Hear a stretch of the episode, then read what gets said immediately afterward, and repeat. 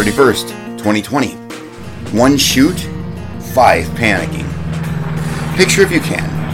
You're on a small airplane 38,000 feet in the air, and, other than yourself and the pilot, there are just three others on the craft.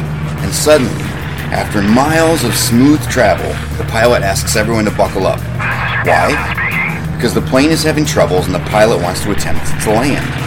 After a few moments, the pilot determines landing is not an option, not enough time. And what's worse? After a quick search of the vessel, only one parachute is found on board. This means only one can jump to safety, and the rest will have to ride the craft to their doom. What do you do? How do the five of you determine who gets the chute?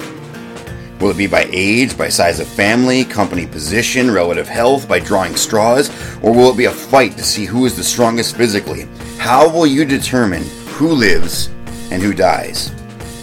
This illustration is meant for one purpose to get us thinking biblically about the value of life. So, what's the right answer? Well, that isn't the point, at least not here. The point is, God says in Genesis 9 that God created man in his image, and that, friends, gives all humanity both dignity and value.